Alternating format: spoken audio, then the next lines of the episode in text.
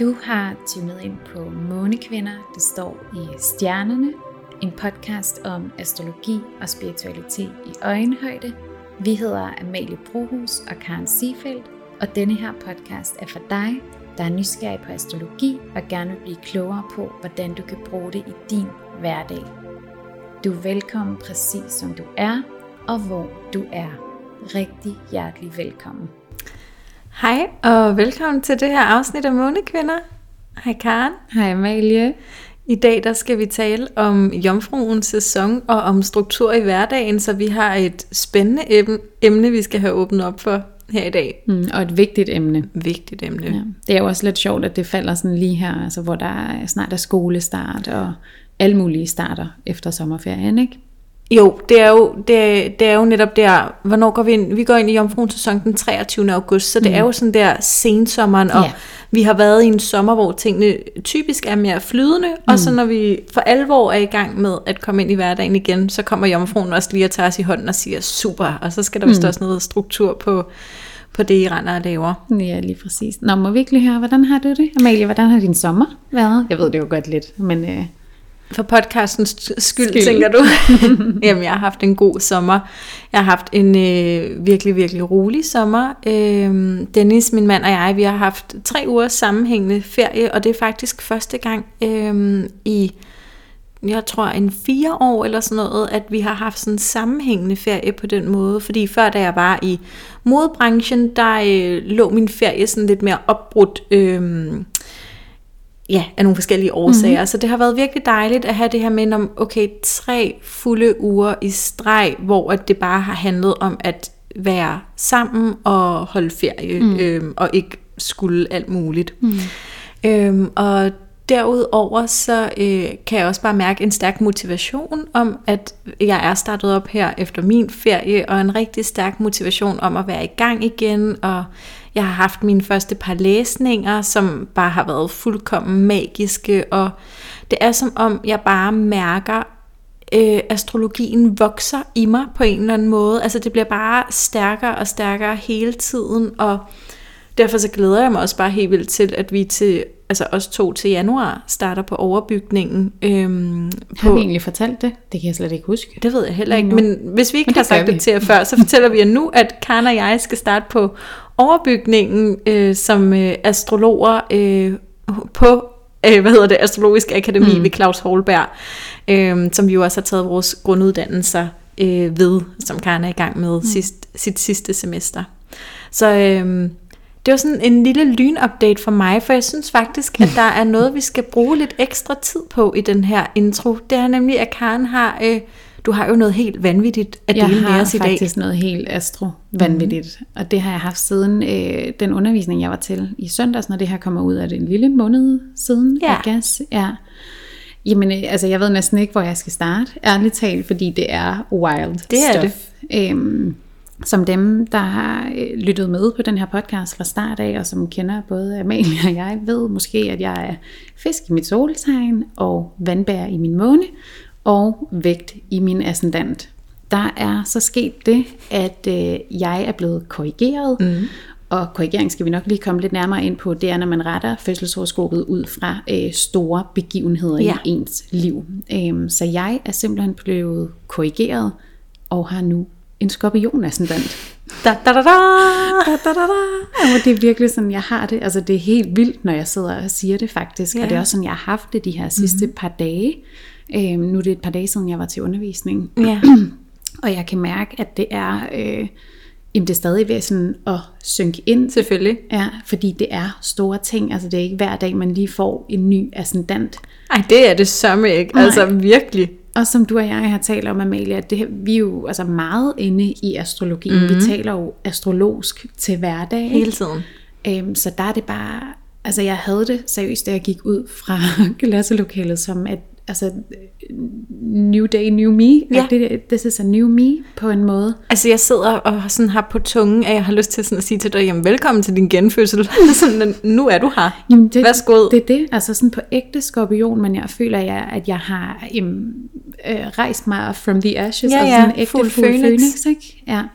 Så det er bare simpelthen så vildt. Men jeg tænker, at jeg faktisk lige vil fortælle lidt om, altså, hvordan det her det er gået til. Det synes jeg er en rigtig god idé. Hvis man nu er førstegangslytter og sidder og lytter til denne her podcast-afsnit for første gang og hører det her, tænker man måske sådan lidt om, hvordan kan det lade sig gøre? Yeah. Kan man bare lige få en ny ascendant? Og jeg tænker faktisk, også hvis man, nu siger jeg, altså interesserer sig for astrologi, men måske ikke ligesom er så meget inde i det tekniske, at korrektion, det er jo en meget kompleks del af astrologien, og noget man sådan i populær-astrologien ikke bare lige kaster sig over, fordi det er vildt komplekst. Mm-hmm. Der er også en grund til, at vores uddannelse, som er bygget op omkring 5 semestre, at korrektion først ligger på det sidste semester, fordi det er virkelig en kompleks og meget teknisk del af astrologien. Og det var faktisk en ting, jeg hørte, at på flere andre skoler, der ligger korrektion som noget af det første, og der blev jeg sådan helt, wait a sec, fordi man kan næsten ikke lave korrektion, før man har lært at tyde horoskopet, for det er det, du skal bruge det til jo. Men det også kommer an på, hvilken korrektionsmåde du bruger, fordi for eksempel, hvis man, altså der, nu kan jeg lige fortælle til jer lyttere, der er forskellige måder at korrigere et horoskop, altså forskellige teknikker til det. Og den vi bruger, den hedder simpel aksekorrektion ud fra MC, og det vil altså sige, at det er en helt specifik teknik til at korrigere, og når man bruger den, så er man altså nødt til at kunne tyde først. Ja, okay. Der er andre, for eksempel kyndig snit. Det er rigtigt, det er en matematisk model. Ja, som er en matematisk model, som ligesom ikke... Ja, der gør man det på en anden måde, derfor kan man bedre tage det i starten. Det er i hvert fald sådan, jeg har forstået det. Og men den her simpel aksekorrektion, den bygger på, hvad hedder den, Naibot? Det er en forsimplet udgave af Naibot. Ja. Der var noget teknisk der. Vi håber ikke, at vi har tabt jer fuldkommen. Men Karen, fortæl os om din korrektion. Ja, jamen altså... Jeg får mit horoskop op på tavlen. Det er nemlig sådan, i vores undervisning, der tager vi klassens eksempler, eller nogen, som der står personer i klassen nær. Så det er folk, man kender, og det er mega trygt og mega rart. Så mit horoskop kommer op på tavlen, og jeg vil lige sige til en start, altså jeg har ikke regnet med, at jeg skulle have en ny ascendant, så det var et kæmpe chok. Nå, så starter vi med at korrigere ud fra store livsbegivenheder, og der kan man jo roligt sige, at der er sket mange ting i mit liv, altså i løbet af mine 30 år, jeg har været fysisk her på jorden, ikke? Så jeg starter med at nævne min periode med stress og angst, som for mit vedkommende allerede startede, da jeg var omkring 23 år. Og så går man simpelthen ind i horoskopet og kigger, nu går jeg sådan lige helt teknisk på den, og ser, kan det passe med den her MC-akse, som Amalie talte om lige før. For den udløser typisk store events, altså når den rammer en anden planet i horoskopet, ikke? Så allerede da vi korrigerer her, der skulle faktisk korrigeres 1-2 år, tror jeg faktisk, for at der var noget, der ville passe her. Der kan jeg se, at min vægteascendant, som ligger 29 grader væk, der er jo 30 grader til et tegn, den hopper ned i skorpionens tegn. Og da jeg ser det, er jeg sådan... okay, jeg er ikke klar til at gå hjem med en skorpionascendant i dag, og det siger jeg højt. Om du kan bestemme det. Jamen præcis, ikke? Ja, meget skorpionagtigt faktisk. Med til den historie hører, der er jo ikke nogen tegn, der er dårlige overhovedet. Alle tegn er gode, har fantastiske kvaliteter.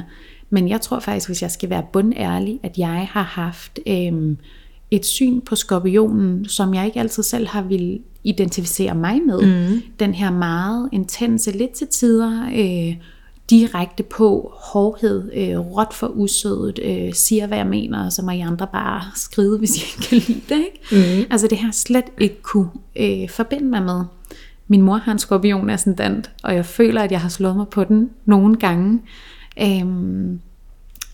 Så den havde jeg altså ikke lyst til at gå hjem med lige der. Men vi fortsætter så korrektionen.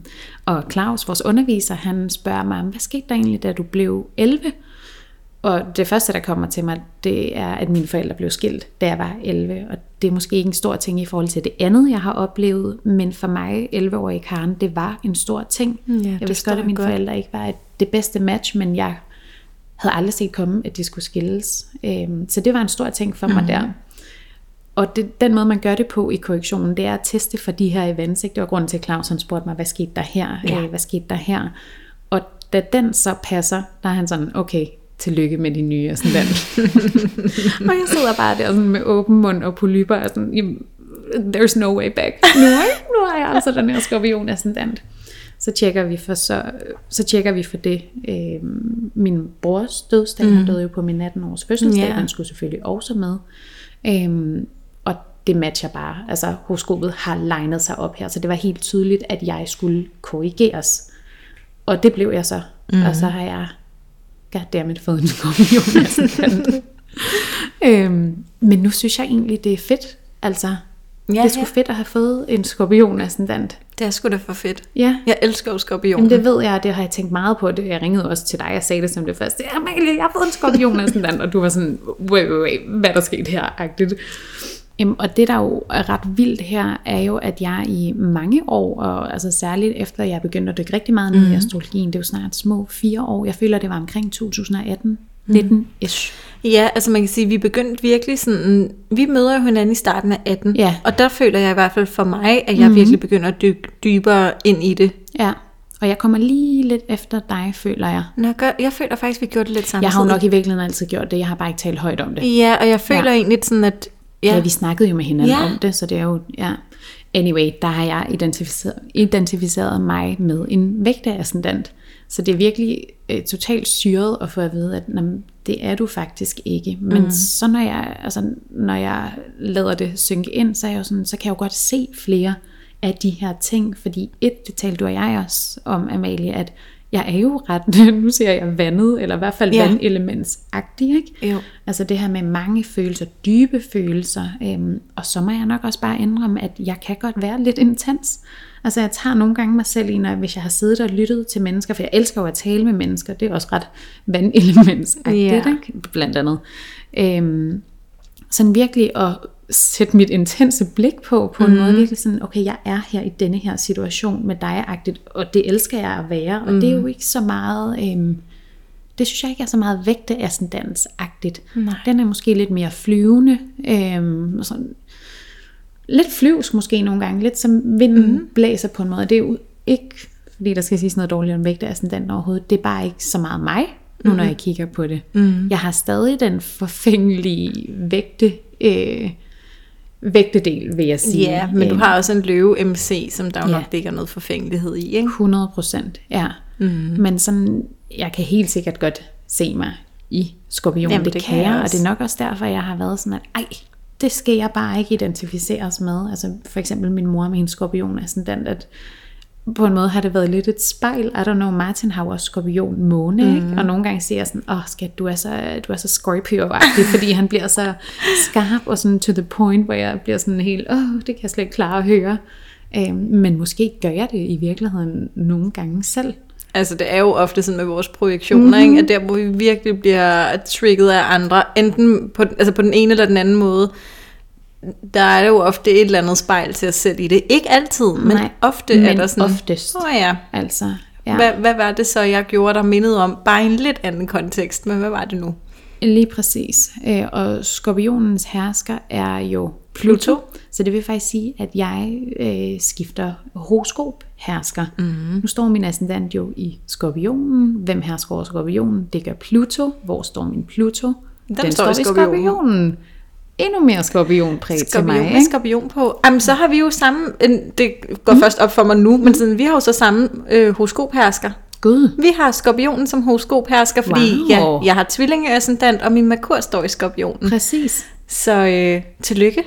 Tak. Tillykke med det. Tillykke. Altså det var til os begge to. Jeg mener sådan, du ved, godt for os. Men det er jo også, altså det her med, det talte vi også om lige inden vi tændte for mikrofonerne, det her med, at altså, vi connecter jo på flere niveauer, ikke? Men noget af det, vi især connecter over, det er jo det her med at kunne tale dybt med hinanden. Ikke? Det er jo det, vi altid har fundet i hinanden. Alt. Ja. Under overfladen. Også over overfladen. Ja, men vi taler vitterligt om alt. Jeg føler...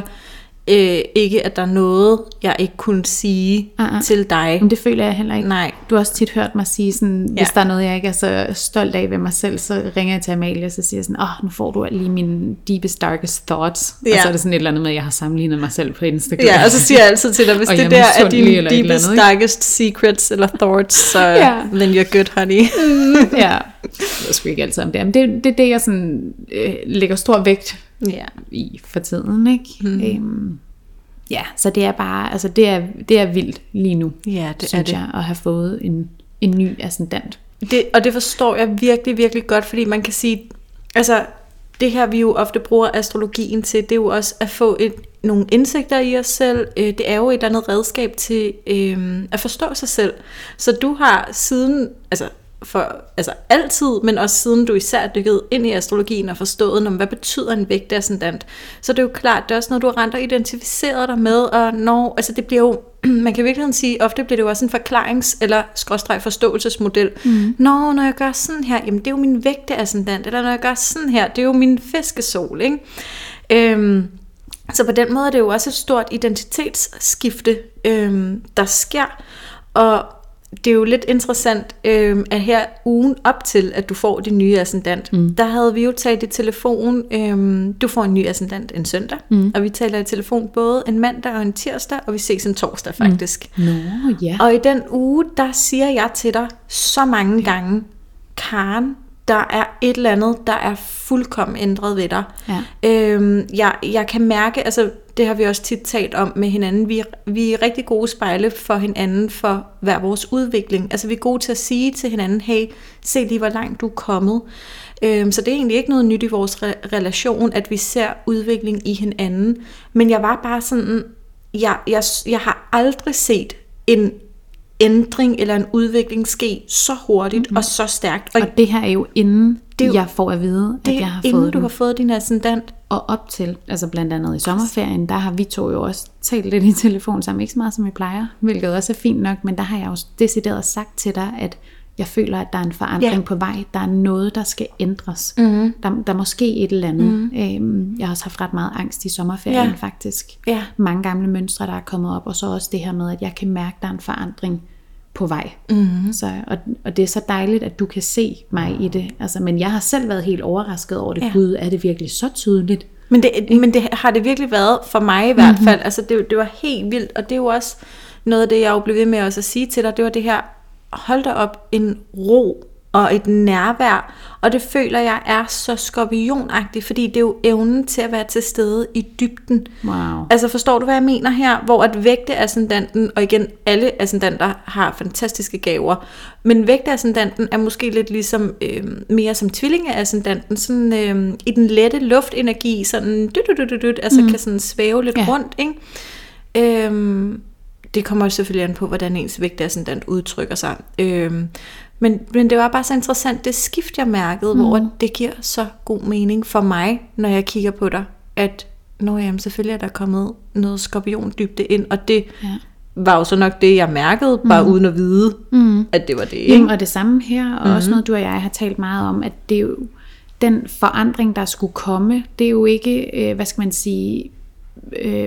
nødvendigvis det, at jeg nu har fået en skorpionascendant, men jeg ser det som et nyt redskab, jeg har fået, eller et redskab, jeg endelig har været klar til rigtigt at rumme, integrere i mit liv. Præcis. Fordi i skorpionen ligger der jo virkelig en råstyrke. Det gør der. Og jeg har brug for den her råstyrke.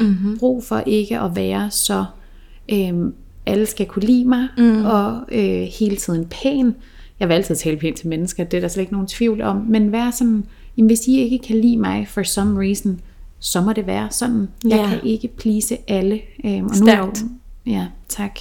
Det er det. Og nu er jeg jo ved at starte Atlas Aura op, børnetøjsvirksomheden, med et spirituelt touch, og det er da også sådan lidt at bevæge sig ud på untouched ground. Altså der er ikke nogen, der har gjort det før, og der ville jeg da lyve, hvis jeg ikke sagde, at jeg har haft mange tanker omkring, skal det nu gå, og er der nogen, der synes, det her det er spændende, og altså denne her kombination, ikke? Det er jo noget helt nyt, men samtidig mærker jeg inde i mit hjerte, at det er der, og også de tilbagemeldinger, jeg får på det, altså når jeg sendte Sol, Måne og sådan dansk skriv ud, sammen med et stykke tøj, eller et eller andet, så kan jeg virkelig se, at moren, barnet er jo ikke så gammel endnu, men moren føler sig set og hørt, og det er bare det allervigtigste for mig. Fantastisk.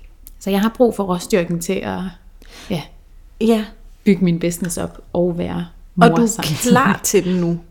Og det, nu sidder jeg også lige sådan og tænker sådan på en lidt mere overordnet plan, at det der var interessant er, at du går fra vægt til skorpion. Man kunne for eksempel også, hvis man havde været, haft en skorpionascendant, troede man havde en skorpionascendant, der ligger lige i starten af skorpionen, hvilket din jo så gør nu, at man så blev korrigeret til at have en vægtascendant. Så lige nu, når vi sidder og taler, så er det jo meget den her udviklingsrejse for dig, for at slippe de umodne sider af vægten, for ligesom at komme over til en moden integration af al den dybde og råstyrke, der ligger i skorpionen.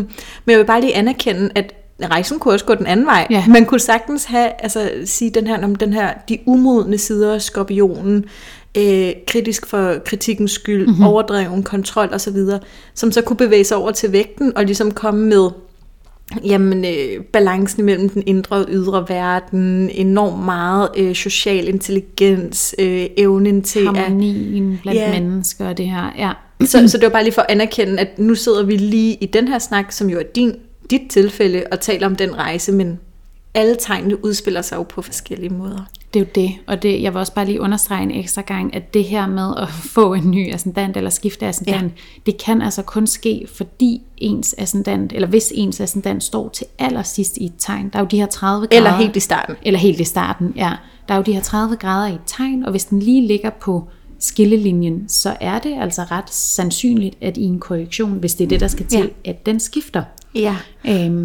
Jeg har for eksempel min tvillingascendant stående i 16 grader, så jeg vil aldrig kunne blive korrigeret til at have en anden ascendant.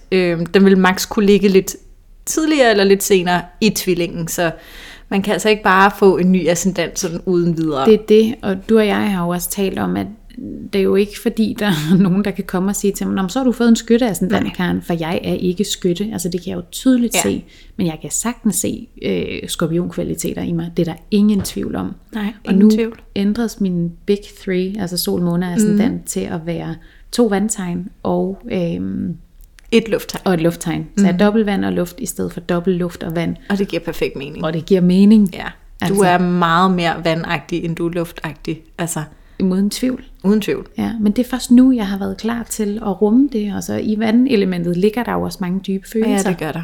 Ja, så er det it takes noget. Det takes en skorpionascendant til at rumme det.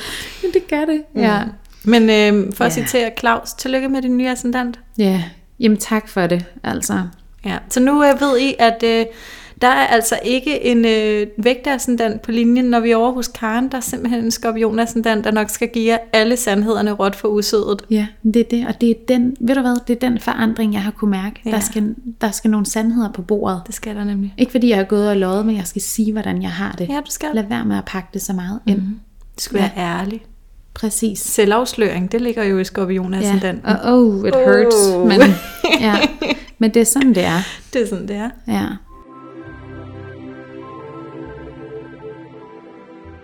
Nå, nu skal vi videre tale lidt om jomfruens sæson, som vi går ind i nu her. Jomfruens tegn, det handler jo om renhed og renselse på alle planer. Så jomfruen har et dybfølt ønske om at passe godt på kroppen, sindet, sjælen og på andre mennesker. Og igennem den her egenskab kommer der altså også et stærkt fokus på detaljer og ordenlighed. Og der ligger også en vis perfektionisme i jomfruens tegn. Det gør der. Og så herskes den af Ceres, som er en af de nyere planeter, der er blevet opdaget. Og Ceres er planeten for høst. Det kaldes også for den lille Karma eller den lille Saturn. Fordi det er der hvor Ceres står i horoskopet, der kan man se, okay, bruger jeg mine ressourcer rigtigt? Det er der, hvor man høster. Og så handler den frem for alt faktisk om forædling. Altså ikke kun at forædle materialistiske ting, men også karakterforædling. Altså hele tiden at gøre sig selv bedre og bedre, så der ligger også en vis udvikling i jomfruens tegn. Det her med at hjælpe med at føde noget nyt. Så vi er altså i jomfruens sæson lige nu, eller åbner op for den her i dag, og det der ligesom ligger i jomfruens sæson, det er så altså den her energi af ordentlighed, som vi jo får fra jomfruen, og som jomfruen får, fordi den er hersket af Ceres, og som vi også nævnte helt indledningsvis, så er det jo så fint, at vi har lige haft en sommer, hvor man sikkert bare har haft tid til at flyde rundt på stranden, eller i sommerhuset, eller hvor man nu har været, og ikke har behøvet at sætte vækkeure, og bare har kunnet fuldkommen go with the flow, Jeg ved ikke, om det er sådan, jeres alle sommer har været, men hvis man skal karikere sommerenergien lidt.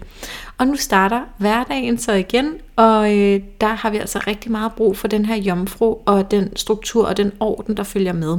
Så jomfruens sæson er virkelig oplagt til at få styr på sagerne. Altså helt ærligt, rydde op i skufferne, få styr på, hvordan din to-do-liste skal udformes, få lavet en madplan, hvis det er det, der kalder. Men det er virkelig en sæson, hvor vi bliver inviteret til struktur. Og det her med renhed og renselse på alle planer, det handler jo også om at sådan kigge sig selv efter i sømmene, og kigge på, jamen hey, hvor er det egentlig, jeg har brug for at justere lidt, for at starte min egen forædlingsproces, og ligesom udvikle mig endnu mere ind i den udgave af mig, hvor jeg virkelig trives. Så på den måde, så synes jeg i hvert fald, at jomfru-sæsonen, den er super skøn, og den er også altid tiltrængt efter sommeren. Kan du genkende det? 100%. Jeg sad bare og surte til mig, fordi altså, det er en kæmpe tematik for mig lige nu. Det startede jeg også indledningsvis med at sige, ikke? Det her med at få struktur over sagerne. Ja, præcis. Og det taler også lidt ind i det her frihedsaspekt-agtigt, ikke? Altså, fordi man har jo nogle forpligtelser i hverdagen, enten det er, at du er mor, eller har et job, du skal møde op på, eller få noget arbejde gjort som selvstændig, eller et eller andet. Altså, jeg vil næsten våge at påstå, at det kræver altså en vis struktur for alle. Uden altså, tvivl. Ellers så bliver det sådan noget flydende lala, altså særligt hvis man har en fiskesol. Ej, nu er det... Nå, helt klart, og man kan sige, det der ligesom så er hemskoen ved jomfruen, det er, at den her detaljeorienterethed og ordentlighed, det kan komme over at blive så perfektionistisk, at kun det perfekte bliver godt nok. Ja, du lidt sætter en stopper for dig selv på den måde. Ja. Der kommer du ikke ud over stepperne, fordi du har set dig blind på den her lille ting, som ikke sidder ordentligt. Og derfor så har jomfruen jo enormt meget lærerfisken i forhold til at trykke på sin pytknap, go with the flow.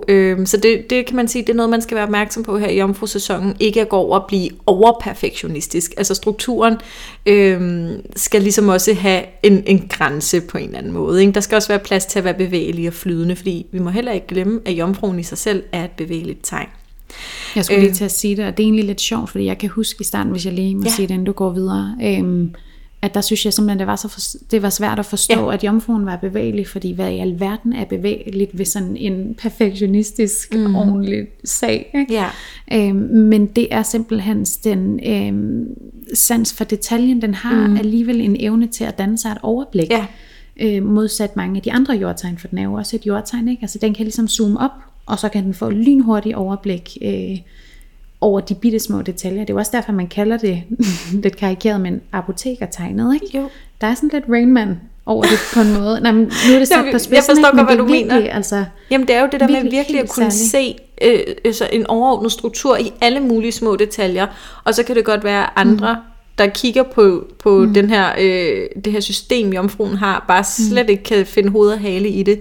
Men for jomfruen selv giver det mening, ikke? For jomfruen selv giver det mening, for der er også meget, det siger min vandbærmåne, at der er meget forskel på den her struktur, og så et system. 100%. Vandbæren, den vil have systemet, jomfruen, den skal have strukturen og detaljerne, kan man sige, ikke? Og det er nemlig to forskellige måder at gå til egentlig orden på. Men det er det, 100%, Og orden er jo bare klart et ord, der knytter sig til jomfruen i det hele taget.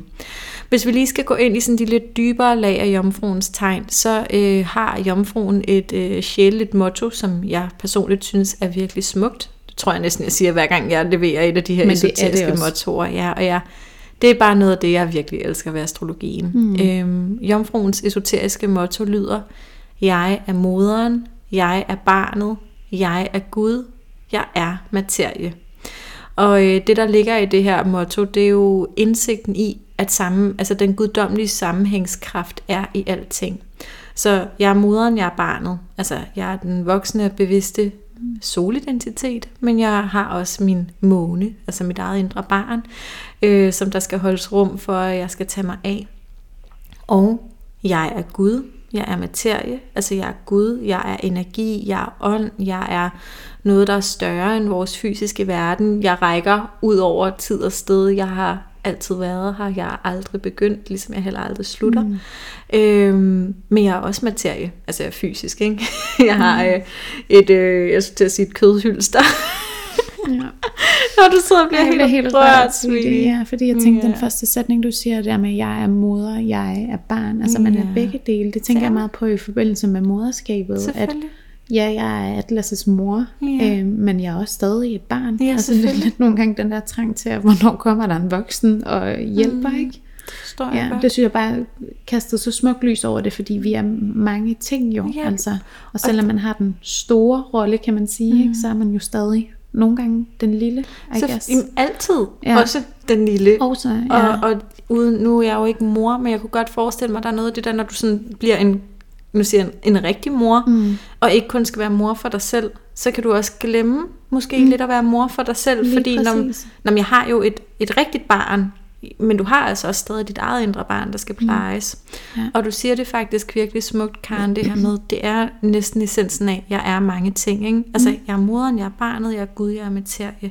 Jeg er mange ting, jeg er det hele, jeg er både det her, altså jeg er netop den voksne er bevidste, men jeg har også alle de ubevidste sider og følelser. Jeg er et åndeligt væsen, men jeg er altså også et menneske, der går her på jorden, og der med skal have noget... Med et kødhylster. Du kunne noget slet ikke at grine af, fordi jeg var så... Nej, du var så rørt. Nå, sweetie. Der måtte vi godt trække 2 sweetie-kort, men vi lover, vi trækker ikke flere i det her afsnit. Ja, der tænkte vi slet ikke over det. Nej. Undskyld, venner. Ja.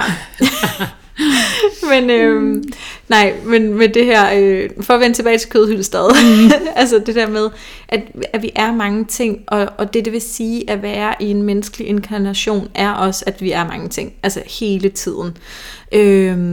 Så det er virkelig den her, man kan sige, det der ligger i det her esoteriske motto, at jeg er mange ting, jeg rummer mange ting. Det er også indsigten i at det guddommelige er i alting, og det guddommelige er i alt i mig, også i de sider, jeg måske har lyst til at fornægte, eller de ting, der trigger mig i andre mennesker. Og, altså, det guddommelige er ligesom i alt, det er den læring, vi får igennem jomfruens tegn. Jeg ser det sådan, at altså, der i overført betydning ligger noget medicin til os i alle tegn, ikke? Altså sådan energimæssige indsigter. Og jeg føler virkelig, at noget i jomfruens medicin, det er det her med at se sammenhængskraften, og se det guddommelige er i alt, og det er i hver eneste øjeblik, og det er til stede sammen med dig nu og her.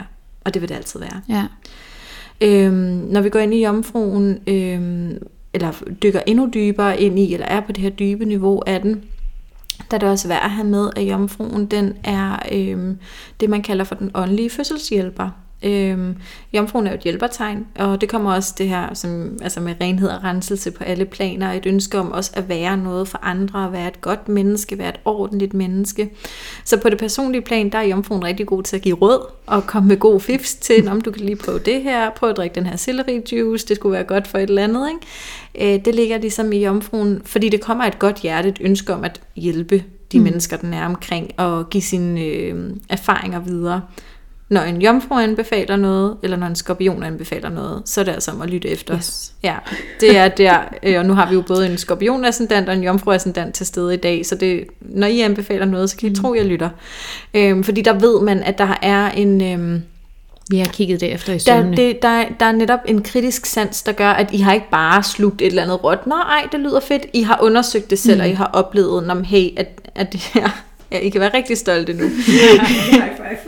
Altså, at der ligger ligesom... Ja, man kan regne med de anbefalinger.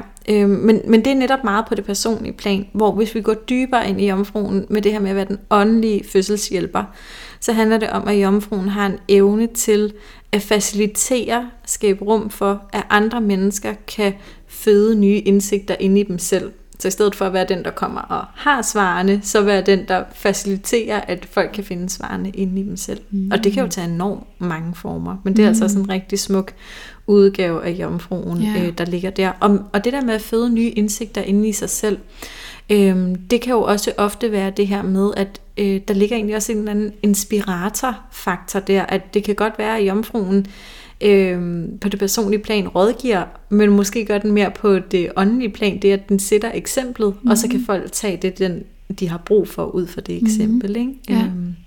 Så det er next level info omkring jomfruen. Det er virkelig, ja, jeg sad også bare og surte til mig, fordi jeg har faktisk altid haft lidt svært ved at forstå, ikke forstå sådan overordnet mottoet, men sådan, hvad vil det sige i praksis i hverdagen? Men det er jo det her, jeg hæfter mig ved det her med, at at jomfruen har en evne til at være til stede, netop som du siger, når der fødes nye indsigter, når der skal ske noget nyt. Ja. Du er ikke bare føde et barn, det kan også være føde anything. Altså. Jamen fordi at netop den åndelige fødselshjælper har intet med børn at gøre. Nej. Altså intet. Det har med indsigter at gøre. Ja. Så og den er vigtig at have med. Ja, for det der, når der skal fødes nye bevidstheder inde i en selv. Altså derfor så, og det er jo derfor, det kan tage så mange forme. Er du terapeut, kan du være til stede, når folk føder nye bevidstheder. Du kunne også, altså, og det er måske sådan et meget klassisk eksempel, du kunne være, jamen, på en eller anden måde, når man møder mennesker, altså jeg ved, det kunne også være i et konsulentarbejde, at når jeg kommer ikke bare og løser det her for dig, jeg giver dig også du får også mulighed for at få indsigt, altså lande nogle nye indsigter selv, altså så det er jo ikke fordi, det kun behøver at være inden for noget, vi måske normalt anser som værende udvikling. Hvis en jomfru var en fotograf, der måske tog et billede af en, så kunne den, der ligesom, hvis vi der blev taget et portræt af en eller anden, så når vedkommende så portrættet, så kunne det være, der landede en ny indsigt, en ny måde at se sig selv på igennem det portræt, ikke? Det er en vildt god metafor. Det er jeg glad for, den tror jeg, der er mange, der får glæde af. Altså hvis man er nået dertil, hvor man altså også kigger på det esoteriske, det er mere sjælelige i tegnene, ikke? Fordi det kræver alligevel lidt ekstra forståelse. Det gør det bestemt. Ja. Men så det er også noget af den energi, der ligger i den her sæson. Og man kan sige, når vi ligesom, jeg ser det sådan som om, at sæsonerne ligesom holder os, altså energimæssigt. Så det kan også sagtens være en sæson, hvor du møder nye indsigter. Altså hvor der kommer nogle nye indsigter, der skal fødes inden i dig. Ja. Så det er virkelig interessant. Ja, det er meget spændende. Wow, virkelig smukt. Tak. Ja, tak for det. Jamen selv tak. Det er så fedt, altså når vi laver denne her podcast. Altså vi får så mange indsigter hver især, eller jeg gør i hvert fald, kan jeg sige for mig. Jamen jeg får jo faktisk slet ikke nogen for dig, det skal du vide. Du er helt ret. Jamen det er jo altså også for os en stor glæde at lave det her, fordi at vi får lov til at brede astrologien ud, og det giver også mig enormt meget at høre dine tekst på de forskellige tegn. Ja, og også det man selv får lov til at sætte ord på det, begge dele, ikke? Ja. Nå, jamen så... Det er sgu win-win, du. Det er win-win. Det håber vi også, I synes. Nu må man lidt gå ud fra, hvis folk har tunet ind nu, ikke? Ja. Og ikke har slukket endnu. Det kan være, I slukker nu. Den nye skorpion er sådan, den er sådan, take it or leave it. Ja, take it or leave it. Med et smil på læben. Please take it. Please take it. No. Anyway, solen danner selvfølgelig også nogle aspekter, men det er faktisk ikke super mange aspekter her, som vi træder ind i jomfruens tegn her den 23. Den danner en opposition til Saturn. Den er værd lige at have med. Saturn handler jo om ansvar, realisme, også at være ambitiøs egentlig. Så jeg tolker helt sikkert det her. Vi har faktisk haft den nogle gange før, når vi har lavet de her indgangshoroskoper. Altså når solen taler sammen med Saturn, så er det virkelig... Alt solen taler sammen med, der kan man ligesom sige jeg til. Altså solen er jo vores kerne, det er vores indre lys, det som vi ikke kan... gå på kompromis med i vores personlighed, ikke? Så når den taler sammen med Saturn, så er det virkelig en tid til fortsat at tage ansvar for sig selv, tage ansvar for sin egen udvikling, kunne det jo være her i jomfruens sæson, tage ansvar for, at de indsigter, der måske prøver at komme ned, som man godt lidt kan mærke har på fornemmelsen, måske skal der ske et eller andet, altså tage ansvar for at lytte til dem, tage ansvar for at få struktur i hverdagen, fordi vi er jo alle sammen nødt til at tage ansvar for, at vi kan have frihed. Det prøvede jeg at komme lidt ind på lige før, ikke? Tit vil vi jo bare gerne være fri fra noget, men vi skal egentlig over og finde ud af, hvad er det, vi vil være fri til, fordi vi har alle sammen et eller andet ansvar, som vi er nødt til at tage. Det kommer ikke bare dumpende ned i turbanden. Det gør det simpelthen bare ikke, og det må man indse. Heller ikke, selvom man er fisk. Nej, det gør du nogle gange, men det er tilfældighederne, så du kan ikke regne med det, så du er stadig nødt til at have den der struktur, ikke? Og det er sagt af en ægte fisk. Præcis. Så menneskerbionen er sådan den. Jeg bare lige på fejl. Så laver solen, eller danner solen et aspekt til Mars. Mars er jo vores planet for handling, for arbejde. Mars er jo egentlig bare, så at sige, en kraft, der skal bruges. Den skal have noget at rive i, så at sige, og den skal altså også tæmmes nogle gange, ikke? Så når den taler sammen med solen, så er det altså også en tid til handling, men det jeg særligt hæfter mig ved her, er, at Mars står i tvillingerne. Ja. Så, og tvillingerne handler om alle former for kommunikation, om det tale, skrift, altså det her at gøre fælles via sproget, det er det kommunikation betyder, ikke? At man gør noget fælles. Så altså en eller anden måde arbejde med sin kommunikation, altså integrere sin kommunikation og stå frem, sig det du egentlig virkelig mener, ja. Det du har på hjerteagtigt. Ja, og den her energi vil faktisk være over os virkelig længe. Normalt er Mars jo cirka 2 måneder i et tegn, men den står i tvillingen frem til marts 23, fordi den går i retrograd her på et tidspunkt. Så den svinger frem og tilbage der. Så vi får altså virkelig meget tid til at arbejde med det her kommunikation og bevidsthed igennem vores handlinger, som vi også talte om. Det var noget, vi talte om off mic, men at ord skaber bevidsthed, så når vi har altså sat ord på, hvorfor gør vi, hvad vi gør, så er vores handlinger også bevidste på en anden måde, end hvis vi bare handler i blinde. Det er rigtigt, ja. Ja, men det er bare, altså, det er en god ting at få sat ord på sine både tanker og følelser og det hele, for så kommer det ligesom ud, og så er det ikke så, hokus pokus er ikke det rigtige ord, men så er det ikke så... Det bliver konkret. Det bliver konkret, ja. Det er det ord, jeg leder efter. Lige præcis. Så den har solen også et aspekt med planeten Haumea, en af de relativt nyere planeter, som vi også har talt om her i podcasten før. Haumea er planeten for alt levende. Den er egentlig også planeten for det døde. Den handler om liv og død, altså hvad er levende, sådan helt konkret.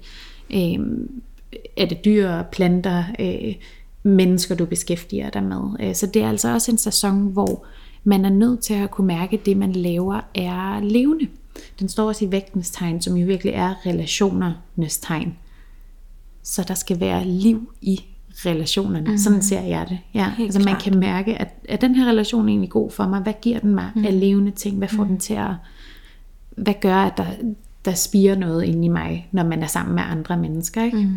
Kan man mærke den der gnist bag øjnene? Gnisten. Og det er jo ikke kun i en romantisk relation, at det skal være til stede. Det skal også være til stede i vores venskaber, kollegaskaber, interessemæssige fællesskaber. Jeg kan mærke, når jeg sidder og kigger på dig, at du er der, og du kan mærke, at jeg er der. Og det er levende. Lige præcis. Mm.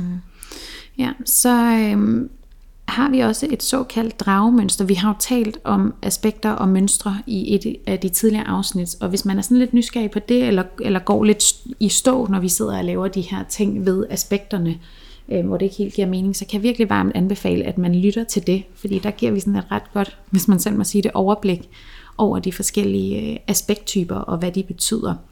Men i hvert fald i et dragemønster, hvis man ligesom kan forestille sig en drage, hvis man skulle sætte den op en blæseværsdag, så er der jo den her hale i dragen, og det er altså, er det ikke det, man kalder Guds pegefinger egentlig inden for tydningen her? Jo. Ja. Så det er ligesom halen i dragen, den der peges på, som er vigtig, ikke?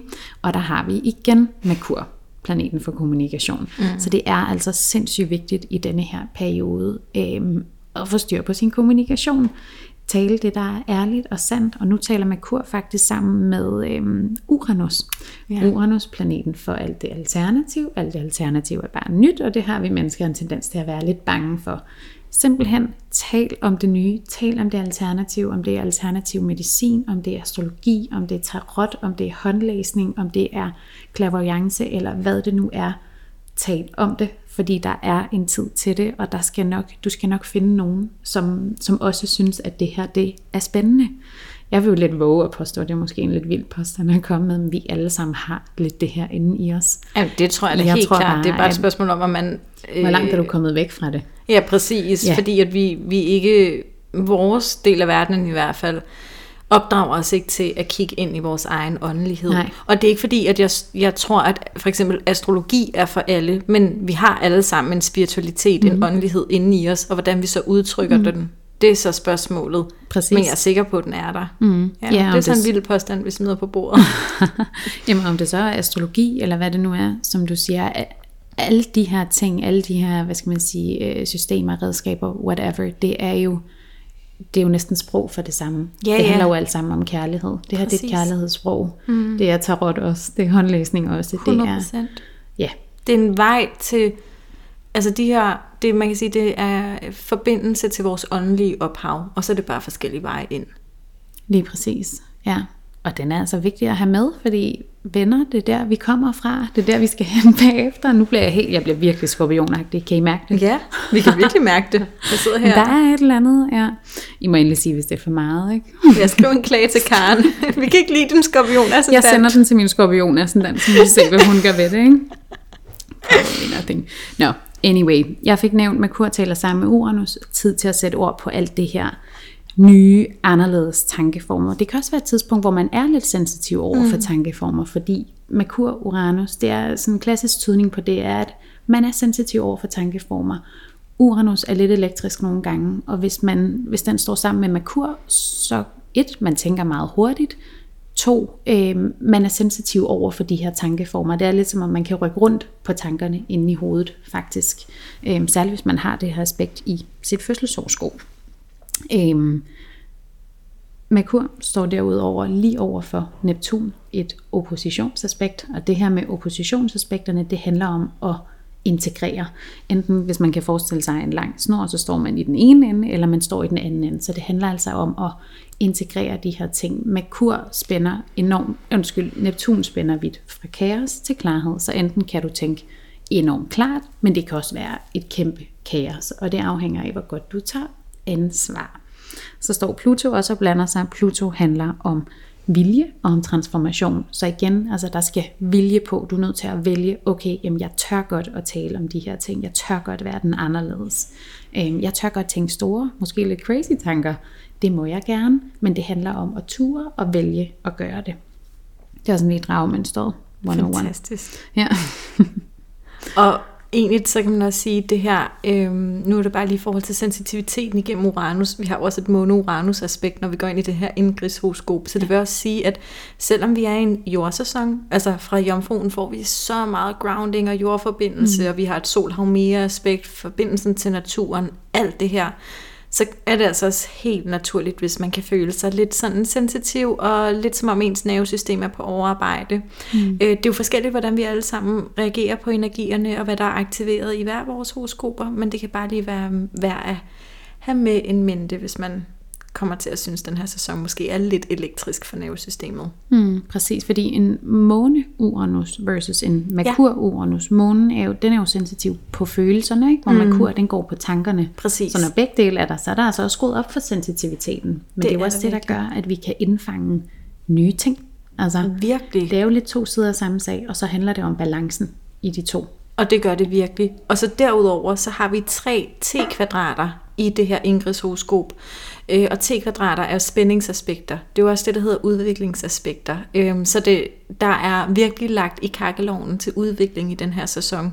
Og der er jeg bare glad for, at det sker i den dejlige grounded jomfrusæson, så vi kan nå at have os selv med i den her udvikling. Vi har jo det klassiske T-kvadrat mellem Pluto, Haumea og Eris, som jo handler om det her, vi har talt om det flere gange, men om at vælge, hvad man giver liv til, og det skal jo gerne være noget, der føles sandt, ærligt og retfærdigt. Så har vi et T-kvadrat mellem Jupiter, Månen og Mage, og det betyder blandt andet, at følelserne kan virke virkelig store, så det er tid til at mærke ind i det indre, give plads til følelserne. Jupiter gør jo ting større, og Månen er vores følelser, ikke? Og så kan det også give en følelse af at stå alene, fordi Mage jo handler om at være, altså gå og stå selv, det handler om vores selvstændighed.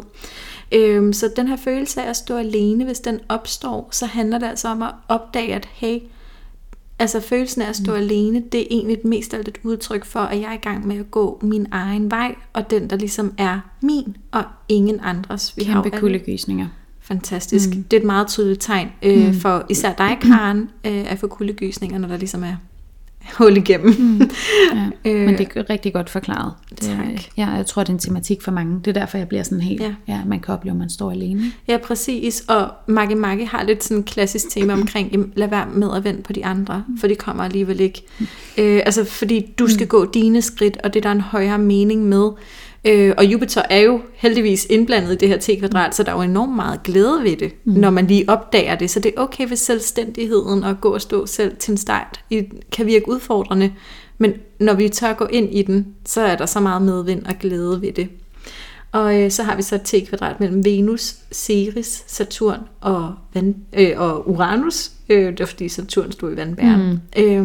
Og det der ligesom ligger som essensen i det her T-kvadrat, det er at stå stærkt i den feminine energi. Og det er også noget vi vil høste på, fordi Ceres jo er involveret. Det handler om fællesskab igennem Saturn i vandbæren. Tag ansvar for fællesskab. Jeg har skrevet healing af søsterskab i forhold til det her med, at vi har Venus med inden. Og healing af det feminine. Jamen, Karen kan næsten ikke være i sin krop. Jeg lige ved at spise mikrofonen, så ikke sagde noget. Men altså healing af det her, det feminine sorg. Feminine wound. Ja, altså, lige præcis. Ja. Og den her fortælling om, at kvinde er kvinde værst, som ikke kunne være længere fra sandheden. Altså når vi står sammen som kvinder i den feminine energi, der er noget af det allermest healende, jeg har oplevet nogensinde. Og så selvfølgelig at lande det spirituelle på jorden gennem Uranus, fordi Uranus jo fortsat står i Tyren, vores dejlige jordtegn. Det er så ret fedt, at den står i Tyren. Det er faktisk så fedt. Ja, fordi vi skal have det ned på jorden, så vi kan bruge det. Ja, og nu nævnte du også lige før, Amalie, altså det her med kvadrater, det er spændingsaspekter, men der ligger jo også mega meget potentiale for udvikling. Det gør der virkelig. Så en fantastisk sæson. Ja, det er det. Der er altså mange fede energier på spil, hvis man vælger at tabe ind i det. Og det er noget af det, jeg synes, der er fedt ved at lave sådan de her... indgangshoroskoper. Ja, indgangshoroskoper, som jo lidt er en prognose på en måde. Altså vi kigger jo ind i, okay, hvordan ser energierne ud lige nu på tidspunktet, hvor vi går ind i sæsonen, og det farver jo naturligt sæsonen, ikke? Så det er ret fedt at prøve sådan at komme in tune med det. Altså, ja, især hvis man har nogle ting, som man går og drømmer lidt om. Uden tvivl. Ja, gerne vil arbejde sig hen imod. Nå, og så kommer vi til en anden ret særlig ting for mig, i hvert fald lige nu, det her med struktur i hverdagen. Altså, hvordan får man skabt en god struktur i hverdagen? Og det hænger jo vildt godt sammen med jomfruens sæson, så derfor tænker vi, det er ret oplagt lige at tage den nu her, for det er noget, du og jeg, Amalie, har talt rigtig meget om på det seneste. Særligt fordi jeg åbenbart har smidt min struktur ud af vinduet, føler jeg, ikke? Den har i hvert fald været... nu er det jo ikke, fordi jeg er ikke en sindssygt ustruktureret person. Det er slet ikke derfor. Men jeg har meget tendens til at... handle på mine impulser. For jeg får mange idéer ned i løbet af en dag. Og det er jo fantastisk. Men der er man også nødt til lige at færdiggøre det, man har gang i. Så jeg har virkelig kunnet... Også bare det her med at have gang i mange ting i virkeligheden. Har været lidt en, kæphest for mig. Det har faktisk virkelig været svært, også fordi jeg har en Jupiter i 10. hus. Den vil rigtig gerne mange ting. Men man må også bare erkende og være realistisk med sin Saturn og sige, there is only so much, at du kan give fokus, som så bliver godt. Og hvis man har en forventning om, at det bliver godt, så er man nødt til at give det fokus. Så derfor tænker vi, det er ret oplagt at tage den her nu her. Og så vil jeg bare lige starte fra scratch her i forhold til min struktur. Jeg har jo læst IB på CBS, og i det hele taget har jeg altid været faktisk mega god til at studere. Jeg har også et Pluto-Merkur-aspekt i mit horoskop, og det er for det første sådan en rigtig godt grubler-aspekt, altså vilje på tankeformer, kan man sige, ikke? Men altså også en enorm vilje til, hvis man sætter sig for at studere, så skal man eddermame have en over nakken, og det har jeg jo virkelig gjort, men det har heller ikke været godt for mig. Det har været alt for meget. Så det knækkede jeg jo også lidt på. Der var også sket mange ting i min familie jo der, men det var alt for meget. Presser mig selv alt for meget der, og især nu, hvor jeg sådan har fundet ud af, at jeg er egentlig bedst med sådan en intuitiv tankegang, så det er slet ikke sådan noget 2 streger under facit. Jeg skulle studere i virkeligheden, og det er derfor, jeg elsker astrologien, for der er ikke 2 streger under, blandt andet. Men så bevægede jeg mig så lige så langsomt væk fra denne her struktur i hverdagen. Det var også i takt med, at jeg fik angst og stress og sådan nogle ting, så jeg havde lidt brug for at slippe tøjlerne, kan man sige, ikke? Men i og med nu, altså nu er der også gået flere år, der er gået små 7 år, ikke? Nu hvor jeg startede egen virksomhed, og jeg vil gerne være struktureret omkring det, så kan jeg mærke, at den struktur er altså brug for at komme lidt ind igen, men på en anden måde, hvor jeg selv kan være med. Og det har jeg haft mega svært med, og det har vi haft rigtig mange snakke omkring, fordi dig og din sol i 6. hus, hvis der er noget, den kan, så er det altså struktur, og du har bare hjulpet mig så meget. Altså det vil jeg sige, du har anbefalet flere sådan helt lavpraktiske ting også, som bare har hjulpet så meget, og det vil jeg lade dig fortælle om, men det er bare lige for at sige, at det har været en kæmpe hjælp for mig, altså særligt også i mit arbejde som selvstændig, fordi det kræver bare noget, altså man skal selv kunne... sætte det i struktur, der er ikke en, der gør det for en. Altså det er jo virkelig glad for, at alle mine mini-foredrag om struktur ikke bare har været irriterende, men har været noget, du kunne bruge. Og det er jo netop, som du siger, min sol i 6. hus. Det er jo den, der gør mig super struktureret. Min sol står jo i jomfruens hus.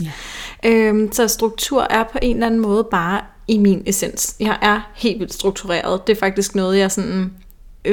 I ved, nogle gange synes jeg i hvert fald godt, det kan være svært at sige ting, man er god til, fordi man... Altså, på en måde kan det være, for mig i hvert fald, lidt svært at tage mine egne egenskaber på mig, men struktur, den ved jeg er. Jeg ved, jeg er struktureret. Jamen, du er strukturen. Du er struktur. Tak, altså. You're dancing your veins, ja. Og nu er jeg jo så glad for at høre netop, du har kunnet bruge de ting, jeg har sagt, og der kan man sige, jeg er mega struktureret, og det er en af de ting, jeg er god til. Så der er jo en masse andre ting, som du lærer mig, som vi ikke lige kommer ind på nu og her. Men det er bare for at sige, at nu kan jeg måske godt lyde som om, det er bare mig, der har styr på det hele, og Karen har ikke styr på noget. Slet ikke tilfældet. Det kan være, hun ikke selv vil sige det, men jeg siger det. Altså, du er eminent til det. Så soak it in, sweetie. Tak. Men altså, jeg vil bare sige, der er jo på andre punkter, hvor jeg har brug for din visdom. Vi lærer hinanden jo. Vi går i lære hos hinanden, som du har sagt til. Jamen, det gør man jo. Man går i lære hos sine relationer. Men for at give lidt af min 6. hus visdom videre, så er mit allerbedste tip at organisere dig, så du ikke behøver at stresse over at have tingene i hovedet.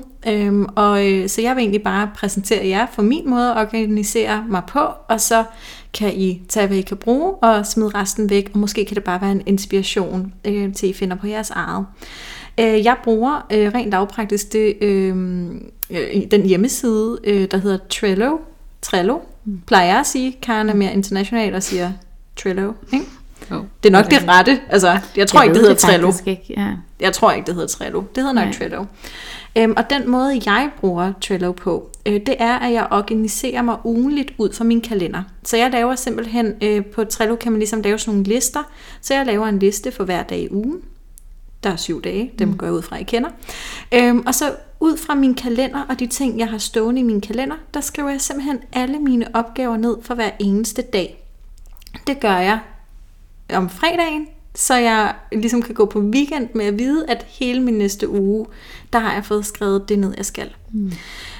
Og det er simpelthen, det er både arbejdsmæssigt, det er også, hvis jeg skal sociale aftaler, det er også, hvis der er et eller andet, jeg skal huske, for eksempel, når man husker at købe vaskepulver, eller sådan en eller anden lille ting. Sådan, i stedet for, at jeg går og prøver at have det hele i mit hoved, og huske det på den måde, så bliver det ligesom bare skrevet ned, og så ligger det der, og så orienterer jeg mig i min, det er jo bare en to-do-liste, hvor jeg så lige tilfældigvis bruger Trello, fordi det synes jeg fungerer mega godt.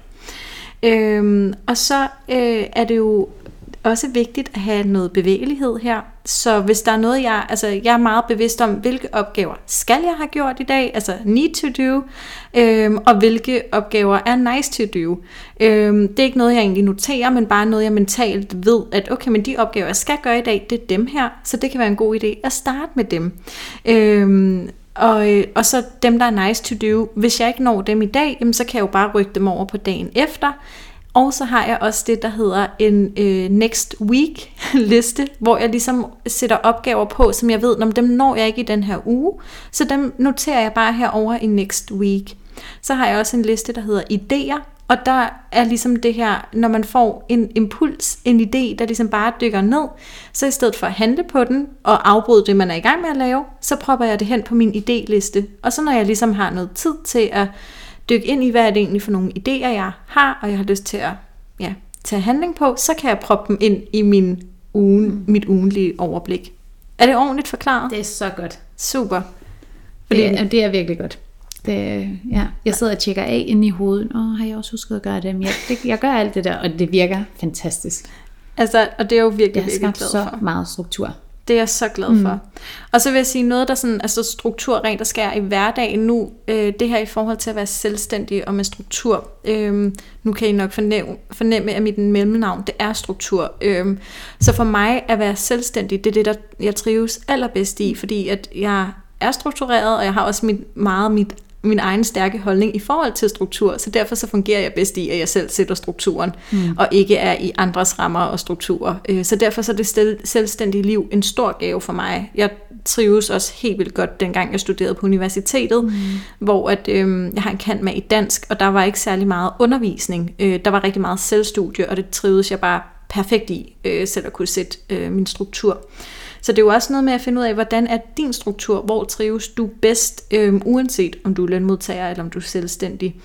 Og hvad kan du gøre for, at hvad end din situation nu er arbejdsmæssigt, at du kan have en struktur, du trives i. Der er egentlig også, nu siger jeg i gåseøjne, bare et spørgsmål om at få bevidsthed på, hvordan er min struktur. Det vi skal huske i alt det her, det er, at, og det er jo egentlig også noget med jomfruen og Ceres, at vi skal være milde ved os selv og give os selv lov til learning by doing. Så hvis vi ønsker mere struktur i vores dagligdag, så er det altså vigtigt, at vi ikke slår os selv oven i hovedet, når vi falder ud fra den struktur, vi ønskede at have. Men ligesom være mild og kærlig og sige, okay, jamen, hvis struktur ikke er noget, der ligger til højre benet for mig, så er det klart, det vil være en øvelse. Og det er altså okay, at I lige skal have det ind under huden. Og så også det her med, jamen, one size will never fit all. Så find din egen struktur, men vær mild og kærlig ved dig selv i den proces, at det her er en forfinings- og en forædlingsproces. Vil jeg sige sådan noget med, at sørg for at tage pauser, aktive pauser. Det er noget, jeg selv øver mig i lige nu, og bevidste pauser, i stedet for nogle gange kan jeg falde ned i bare at sidde og kigge helt hjernedødt på telefonen, og ikke ane, hvorfor jeg overhovedet har taget den op i hånden. Det er virkelig min allerstørste faldgruppe, bare at scrolle uden grund. Så vær bevidst om, når du holder en pause. Hvis du vil scrolle, fint, men så gør det bevidst. Det kan også være, at du vil kigge ud af vinduet, eller drikke en kop te, eller læse en bog. Hvad ved jeg?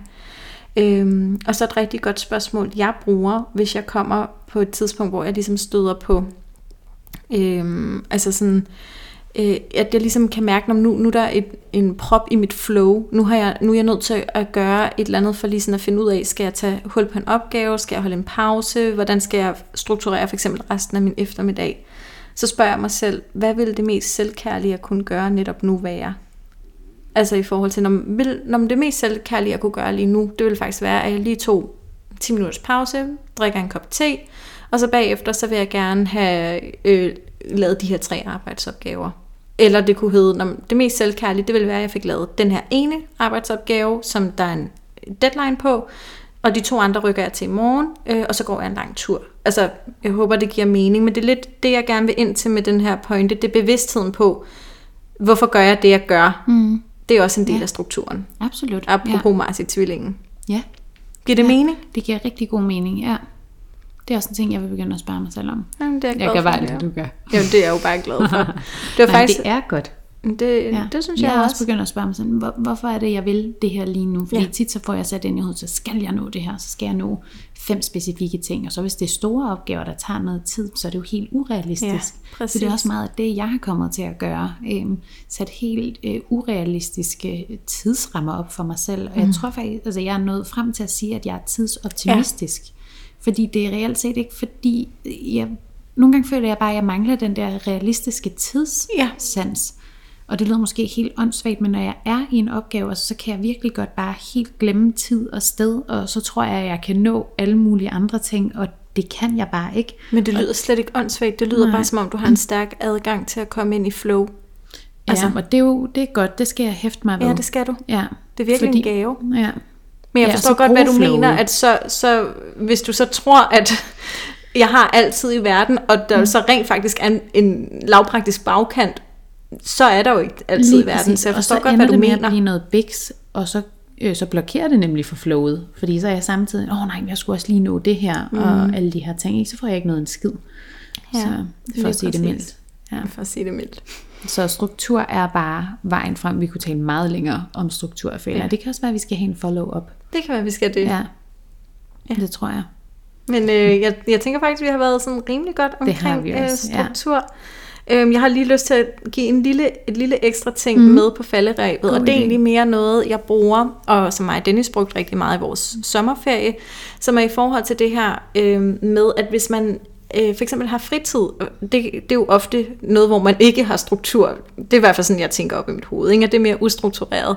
Men jeg ved ikke, om I kender det her, men jeg kan godt have en tendens til så at komme til at sumpe. Altså sådan, jeg sidder bare på min telefon og altså det er ikke nice, eller sidder og ser en serie, som jeg egentlig ikke rigtig gider at se. Mm.